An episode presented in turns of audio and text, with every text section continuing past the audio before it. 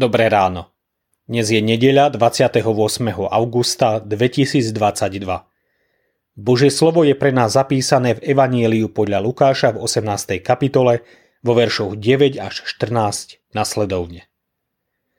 A proti tým, ktorí sa spolíhali na seba, že sú spravodliví a iných za nič nemali, povedal toto podobenstvo. Dvaja mužovia vstúpili do chrámu, aby sa modlili. Jeden farizej a druhý publikán. Farizej si zastal a takto sa modlil v sebe. Bože, ďakujem ti, že nie som ako ostatní ľudia. Vydierači, nespravodliví cudzoložníci, alebo ako aj tento publikán.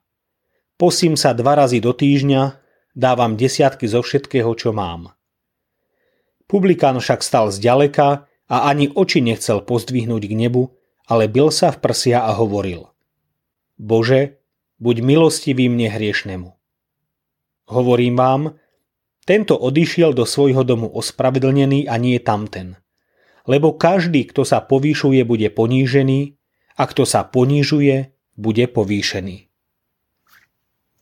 Prehovára Ježiš aj k tebe? Predstavme si Ježiša ako kazateľa, ktorý sa postaví na kazateľnicu a povie Milí priatelia, dnes budem hovoriť proti tým, ktorí sa spoliehajú sami na seba, že sú spravodliví a iných nemajú za nič. Aká by bola naša reakcia ako poslucháčov? Viem si to živo predstaviť. Väčšina z nás by po tejto vete prestala vnímať ďalšie slová kazateľa. Veď na čo ďalej počúvať, keď do spomínanej skupiny hriešnikov nepatrím, Dlho som si myslel, že Ježiš hovorí proti ľuďom, ktorí v Neho neveria, ktorí žijú nemravný život, sú alkoholici, zlodeji a klamári. No dnešný text ma vyvádza z omilu. Ježiš totiž hovorí proti človeku, čo vchádza do chrámu, aby sa modlil. Kto je tým človekom? Nie som to náhodou aj ja? Neprichádzam dnes aj ja do chrámu, aby som sa modlil? Ježiš dnes neodsudzuje násilníka, grobiana ani alkoholika. Hovorí k ľuďom, ktorí sú v chráme a modlia sa. A čo im hovorí? Milý môj, daj si pozor, s akým postojom srdca ku mne prichádzaš. Mňa ako Boha nezaujíma to, čo je vidieť.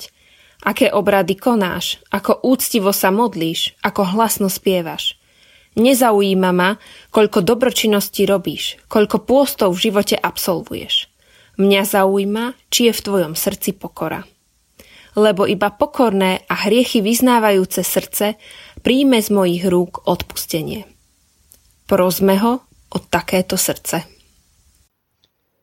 Zamyslenie na dnes pripravil Vlado Maťaš. Myslíme vo svojich modlitbách aj na vydavateľstvo Porta Libri. Thank you.